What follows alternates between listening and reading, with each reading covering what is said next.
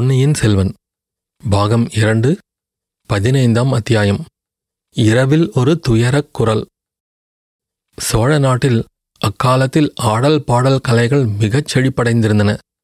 நடனமும் நாடகமும் சேர்ந்து வளர்ந்திருந்தன. தஞ்சை நகர் சிறப்பாக நாடகக் கலைஞர்கள் பலரை தோற்றுவித்தது. அந்த நாளில் வாழ்ந்திருந்த கருவூர்த்தேவர் என்னும் சிவநேச செல்வர் இஞ்சிசூழ் தஞ்சை நகரைப் பற்றி பாடல்களில் கூறியிருக்கிறார். மின்னடும் புருவத்து இளம் மயிலணையார். விலங்கல் செய நாடகசாலை இன்னடம் பயிலும் இஞ்சி சூழ் சஞ்சை. குறிப்பு இஞ்சி என்றால் கோட்டை மதில் என்று அவருடைய பாடல்களில் ஒன்று வர்ணிக்கிறது. தஞ்சை நகரில் நாடகக் கலை ஓங்கி வளர்ந்ததற்கு அறிகுறியாக நாடகசாலைகள் பல இருந்தன. அந்த நாடகசாலைகளில் எல்லாம் மிகச்சிறந்த நாடகசாலை சக்கரவர்த்தியின் அரண்மனைக்குள்ளேயே இருந்தது. புதிய புதிய நாடகங்களை கற்பனை செய்து அமைக்கும் கலைஞர்கள் தஞ்சை நகரில் வாழ்ந்து வந்தனர். அதற்கு முன்னால் எல்லாம் புராண இதிகாச காவியங்களில் உள்ள கதைகளையே நாடகங்களாக அமைத்து நடிப்பது வழக்கம். சில காலமாக தஞ்சை நாடக கலைஞர்கள் வேறொரு துறையில் கவனம் செலுத்தி வெற்றி பெற்றிருந்தார்கள். சரித்திர புகழ்பெற்ற வீரர்களின் வரலாறுகளை அவர்கள் நாடகமாக அமைத்தார்கள். அவர்களுடைய காலத்துக்கு சிறிது முற்பட்டவர்களின் வீரக் கதைகளையும் நாடகங்களாக்கி நடித்தார்கள். அப்படிப்பட்ட வீரர்கள் சோழ வம்சத்தில் பிறந்தவர்களைப் போல் வேறு எங்கு உண்டு? ஆகையினால் கரிகால் வளவர் விஜயாலய சோழர் பராந்தக தேவர் முதலிய சோழ வம்சத்து மன்னர்களின் சரித்திரங்களை நாடகங்களாக்கி நடித்தார்கள். நவராத்திரி திருநாளில் சக்கரவர்த்தியின் அரண்மனையில் சோழ வம்சத்து மன்னர்களின் வீர சரித்திர நாடகம் மூன்று நாட்கள் நடைபெற்றன. சித்திர விசித்திரமாக அமைந்த நாடக சாலைக்கு எதிரே அரண்மனை நிலாமுற்றத்தில் ஆயிரக்கணக்கான ஜனங்கள் கூடியிருந்து நாடகங்களை கண்டு களித்தார்கள் அரண்மனை பெண்டிர் அமர்வதற்கு ஒரு தனியான இடம் நீலப்பட்டு விதானத்தின் கீழ் முத்திழைத்த சித்திரத் தூண்களுடன் ஏற்பாடாகி இருந்தது. அதன் கீழ் மகாராணிகளும் இளவரசிகளும் அவர்களுடைய அந்தரங்க தோழிமார்களும் அமர்ந்து நாடகம் பார்த்தார்கள். அப்போதெல்லாம் குந்தவை தேவிக்கு அருகாமையிலேயே நந்தினி வந்து உட்கார்ந்தாள். இது மற்ற பெண்களில் சிலருக்கு பிடிக்கவில்லை என்றாலும் அதை அவர்கள் மனத்திலேயே வைத்துக்கொண்டு பொறுமினார்களேயன்றி வேறு எதுவும் செய்ய முடியவில்லை. பெரிய பழுவேட்டரையர் பழுவூர் இளையராணி இவர்களுடைய கோபத்துக்கு பாத்திரமாக யாருக்குத்தான் துணிவு இருக்கும்? இளைய பிராட்டியே அந்த கர்வக்காரிக்கு அவ்வளவு மதிப்பளித்து மரியாதை செய்யும்போது மற்றவர்கள் எம்மாத்திரம்? சோழ வம்ச மன்னர்களைப் பற்றிய மூன்று நாடகங்களில் மூன்றாவதான பராந்தக தேவர் நாடகம் மிகச்சிறந்து விளங்கியது. அன்றைக்குத்தான் நாடகம் பார்த்த ஜனங்களின் மத்தியில் ஒரு சலசலப்பு தோன்றி வளர்ந்தது. அதுவரை சோழ நாட்டை அரசு புரிந்த சோழ மன்னர் பரம்பரையில் சுந்தர சோழரின் பாட்டனாரான கோப்பரகேசரி பராந்தகர் வீரப்புகழில் சிறந்து விளங்கினார். சுமார் நாற்பத்தாறு ஆண்டுகள் இவர் ஆட்சி நடத்தினார். அவருடைய காலத்தில் சோழ சாம்ராஜ்யம் விரிந்து பரவியது. ஈழ நாட்டிலிருந்து துங்கபத்திரை நதி வரையில் அவருடைய ஆணை சென்றது. பல போர்கள் நடந்தன. மகத்தான வெற்றி கிடைத்தது. மதுரையும் ஈழமும் கொண்ட கோப்பரகேசரிவர்மர் என்ற பட்டம் பெற்றார். தில்லை சிதம்பரத்தில் சிற்றம்பலத்துக்கு பொன்வேய்ந்து புகழ் பெற்றார். இவருடைய வாழ்க்கையின் இறுதியில் சில தோல்விகள் ஏற்பட்டு ராஜ்யம் சுருங்கியது. ஆனால் இவருடைய வீரப்புகழ் மற்றும் குன்றவில்லை. வடக்கே இரட்டை மண்டலத்திலிருந்து கடல் போன்ற மாபெரும் சைன்யத்துடன் படையெடுத்து வந்த கண்ணரதேவன் என்னும் அரசனுடன் தக்கோலத்தில் இறுதி பெரும்போர் நடந்தது. இப்போரில் பராந்தகருடைய மூத்த புதல்வராகிய ராஜாதித்தர் இந்த பரதகண்டம் என்றும் கண்டிராத வீராதி வீரர் படைத்தலைமை வகித்தார். கண்ணரதேவனுடைய சைன்யத்தை முறியடித்துவிட்டு யானை மீதிருந்தபடி உயிர் துறந்து வீர சொர்க்கம் எதினார் அந்த வீரருடைய அம்பு பாய்ந்த சடலத்தை அப்படியே ஊருக்கு எடுத்து வந்தார்கள்.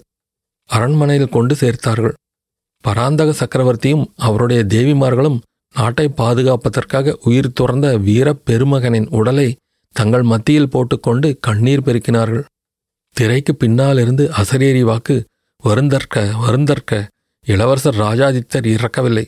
சோழ நாட்டு மக்கள் ஒவ்வொருவர் உள்ளத்திலும் கோயில் கொண்டு விளங்குகிறார் என்று முழங்கிற்று. இந்த இறுதிக் காட்சியுடன் நாடகம் முடிவடைந்தது. அந்த தலைமுறைக்கு முந்தைய தலைமுறையில் நடந்த வீர சம்பவங்கள் நிறைந்த இந்த நாடகத்தை ஜனங்கள் பிரமாதமாக ரசித்து பார்த்தார்கள். சபையோருக்குள்ளே சலசலப்பு ஏற்பட்டதன் காரணம் என்னவென்றால் பராந்தக தேவரது காலத்தில் நடந்த பெரும் போர்களில் அவருக்கு இரண்டு சிற்றரசர்கள் பெருந்துணையாக இருந்தார்கள். ஒருவர் கொடும்பாளூர் சிற்றரசர் இன்னொருவர் பழுவூர் குறுநில மன்னர். இந்த இருவரும் சோழ வம்சத்தாருடன் உறவுத் தலையினால் பிணைக்கப்பட்டவர்கள் பெண் கொடுத்து பெண் வாங்கியவர்கள். இருவரும் இரண்டு கரங்களைப் போல் பராந்தகருக்கு உதவி வந்தார்கள். யார் வலக்கை யார் இடக்கை என்று சொல்ல முடியாமல் இருந்தது. இருவரையும் தம் இரண்டு கண்களைப் போல் பராந்தக சோழர் ஆதரித்து சன்மானித்து வந்தார். இரண்டு கண்களில் எது உயர்வு எது தாழ்வு என்று சொல்ல முடியாதுதானே? இப்போது அதிகாரம் செலுத்தி வந்த பழுவேட்டரையர்களின் பெரிய தந்தை பராந்தகருக்கு உதவி செய்தவர். அவர் பெயர் பழுவேட்டரையர் கண்டன் நமுதனார். ஈழத்தில் உயிர் துறந்த கொடும்பாளூர் சிறிய வேளாளரின் தந்தைதான் அதாவது வானதியின் பாட்டனார். பராந்தக தேவருக்கு துணை புரிந்த கொடும்பாளூர் சிற்றரசர். பராந்தக தேவரின் நாடகம் நடத்தியவர்கள் மேற்கூறிய இரண்டு சிற்றரசர்களுக்குள்ளே எவ்வித உயர்வு தாழ்வும் வேற்றுமையும் கற்பியாமல் மிக ஜாக்கிரதையாகவே ஒத்திகை செய்திருந்தார்கள். இருவருடைய வீரப்புகழும் நன்கு வெளியாகும்படி நடித்தார்கள். பராந்தக தேவர் அந்த இரு வீரர்களையும் சமமாக சன்மானித்ததை குறிப்பாக எடுத்துக்காட்டினார்கள் அனுபவத்திலும் நாடகம் பார்த்த சபையோர் அத்தகைய சமபாவத்தை கொள்ளவில்லை என்பது சீக்கிரத்திலேயே வெளியாயிற்று. அவர்களில் சிலர் கொடும்பாளூர் கட்சி என்றும் வேறு சிலர் பழுவூர் கட்சி என்றும் தெரிய வந்தது கொடும்பாளூர் தலைவன் வீரச் செயல் புரிந்ததை நாடக மேடையில் காட்டியபோது சபையில் ஒரு பகுதியார் ஆரவாரம் செய்தார்கள். பழுவூர் வீரன் மேடைக்கு வந்ததும் இன்னும் சிலர் ஆரவாரித்தார்கள். முதலில் இந்த போட்டி சிறிய அளவில் இருந்தது வர வர பெரிதாகி வளர்ந்தது. நாடகத்தின் நடுநடுவே நாவலோ நாவல் என்னும் சபையோரின் கோஷம் எழுந்து நாலு திசைகளிலும் எதிரொலியை கிளப்பியது. குறிப்பு இந்த நாளில் உற்சாகத்தையும் ஆதரவையும் காட்டுவதற்கு ஜனங்கள் ஜெயகோஷம் செய்வது போல் அக்காலத்தில் நாவலோ நாவல் என்று சப்தமிடுவது வழக்கம். சபையில் எழுந்த இந்த போட்டி கோஷங்கள் குந்தவை தேவிக்கு உற்சாகத்தை அளித்தன. கொடும்பாளூர் கட்சியின் கோஷம் வலுக்கும்போது பக்கத்தில் இருந்த கொடும்பாளூர் இளவரசியை தூண்டி பார்த்தாயா வானதி உன் கட்சி இப்போது வலுத்து விட்டது என்பாள் கள்ளங்கப்படப்பற்ற வானதியும் அதை குறித்து தன் மகிழ்ச்சியை புலப்படுத்துவாள். பழுவூர் கட்சியாரின் கோஷம் வலுக்கும்போது இளைய பிராட்டி நந்தினியை பார்த்து ராணி இப்போது உங்கள் கட்சி பலத்து விட்டது என்பாள். ஆனால் இது நந்தினிக்கு உற்சாகம் ஊட்டவில்லை என்பதை அவள் முகக்குறி புலப்படுத்தியது. இந்த மாதிரி ஒரு போட்டி ஏற்பட்டதும் அதிலே ஜனங்கள் பகிரங்கமாக ஈடுபட்டு கோஷமிடுவதும் இளைய பிராட்டி அதை மேலும் தூண்டிவிட்டு வருவதும் அந்த அற்பச் சிறுமி வானதியையும் தன்னையும் ஒரு நிறையில் சமமாக வைத்து பரிகசிப்பதும் நந்தினியின் உள்ள கனலை பன்மடங்கு வளர்த்து வந்தது. கோபித்து கொண்டு எழுந்து போய்விடலாமா என்று பல தடவை தோன்றியது. அப்படிச் செய்தால் அந்த போட்டியை பிரமாதப்படுத்தி தன் தோல்வியை ஒப்புக்கொண்டதாகும் என்று எண்ணி பழுவூர் ராணி பல்லை கடித்து கொண்டிருந்தாள்.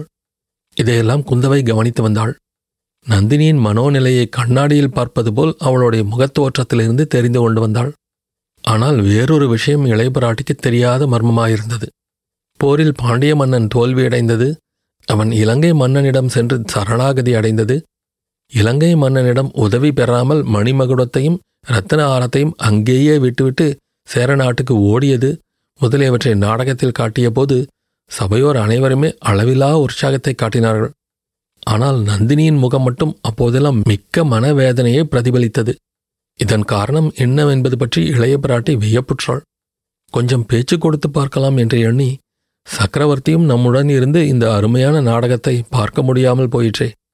பாட்டனார் சாதித்த இக்காரியங்களை இவரும் தம் காலத்தில் சாதித்திருக்கிறார் அல்லவா? அப்பாவுக்கு மட்டும் உடம்பு குணமானால் என்றாள். தானே உடம்பு குணமாகி விடுகிறது. அவருடைய செல்வ புதல்வியும் இங்கு வந்து விட்டீர்கள். இலங்கையிலிருந்து மூலிகையும் சீக்கிரம் வந்துவிட்டால் சக்கரவர்த்திக்கு நிச்சயம் உடம்பு குணமாகிவிடும் என்றாள் நந்தினி. இலங்கையிலிருந்து மூலிகை வருகிறதா? அது என்ன? என்றாள் குந்தவை. தெரியாதவரைப் போல் கேட்கிறீர்களே. இலங்கையிலிருந்து மூலிகை கொண்டு வர பழையாறை வைத்தியர் ஆள் அனுப்பியிருக்கிறாராமே. தாங்கள்தான் ஆள் கொடுத்து உதவினீர்கள் என்று கேள்விப்பட்டேனே அது பொய்யா? குந்தவை பல்லினால் ஒத்தட்டை கடித்துக் கொண்டாள். பார்ப்பதற்கு முல்லை மொக்கை போல் பல்வரிசை அழகா இருந்தாலும் கடிக்கப்பட்ட உதடுகளுக்கு வலிக்கத்தான் செய்தது.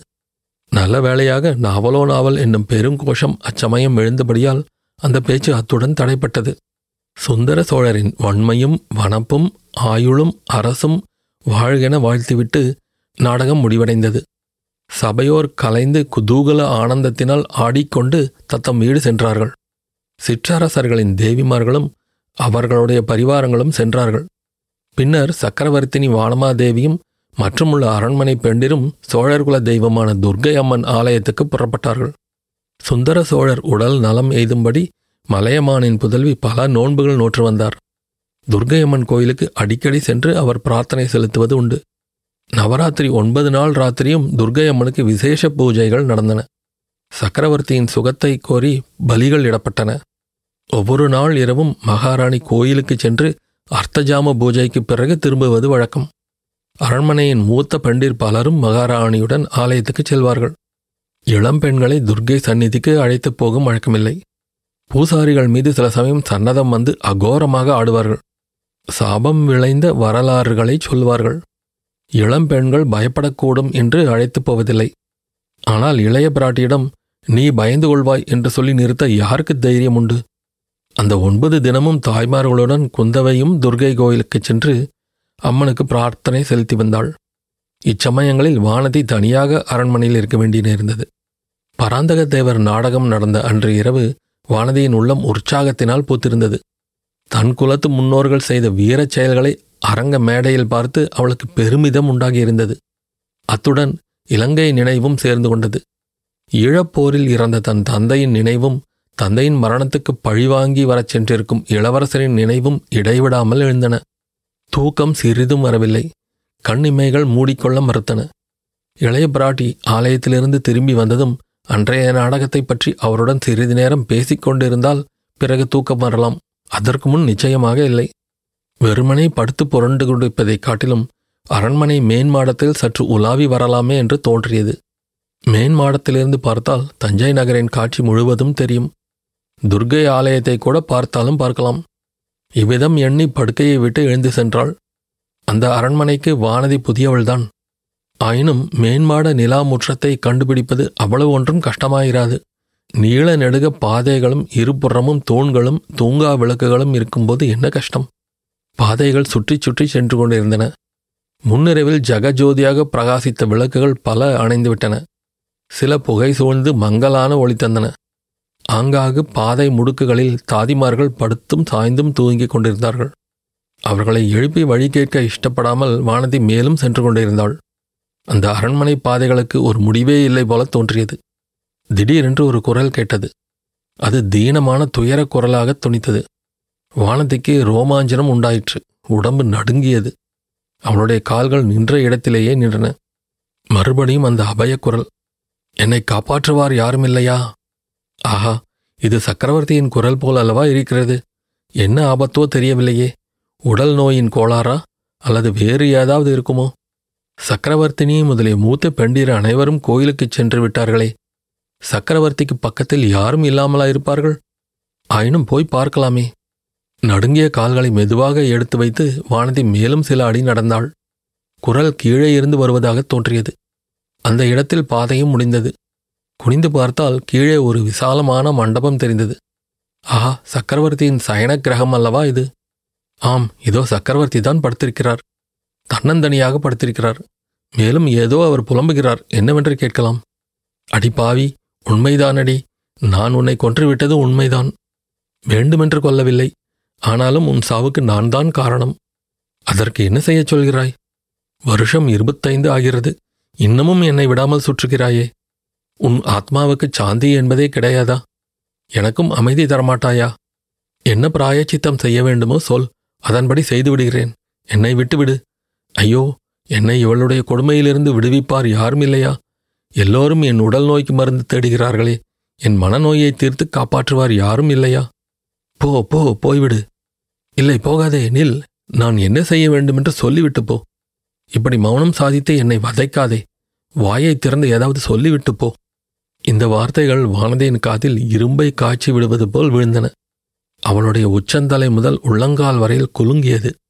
தன்னை அறியாமல் கீழே குனிந்து பார்த்தாள். மண்டபத்தில் நாலாப்புறமும் அவளுடைய பார்வை சென்ற வரையில் பார்த்தாள். சக்கரவர்த்திக்கு எதிரில் சற்று தூரத்தில் ஒரு உருவம் நின்று கொண்டிருந்தது. அது பெண்ணின் உருவம் பாதி உருவம்தான் தெரிந்தது. பாக்கி பாதி தூண் நிழலிலும் அகில் புகையிலும் மறைந்திருந்தது. தெரிந்த வரையில் அந்த உருவம் பழுவூர் இளையராணியைப் போலல்லவா இருக்கிறது? இது என்ன கனவா சித்தப்பிரமையா? இல்லை உண்மையேதான். அதோ அந்த தூண் மறைவில் ஒளிந்து நிற்பது யார்? பெரிய பழுவேட்டரையர் அல்லவா? சந்தேகமில்லை அவர்கள்தான். பழுவூர் இளையராணியை பார்த்து விட்டா சக்கரவர்த்தி அப்படியெல்லாம் பேசுகிறார்? உன்னை கொன்றது உண்மைதான் என்று அலறினாரே அதன் பொருள் என்ன? திடீரென்று வானதிக்கு மயக்கம் வரும்போல் இருந்தது. தலை சுற்றத் தொடங்கியது. இல்லை அந்த அரண்மனையே சுற்றத் தொடங்கியது. சீச்சி இங்கே மயக்கமடைந்து விடக்கூடாது கூடவே கூடாது. பல்லை கடித்துக்கொண்டு வானதி அங்கிருந்து சென்றாள். ஆனால் திரும்பிச் செல்லும் பாதை தொலையாத பாதையாய் இருந்தது. அவள் படுத்திருந்த அறை வரவே வராது போல் தோன்றியது.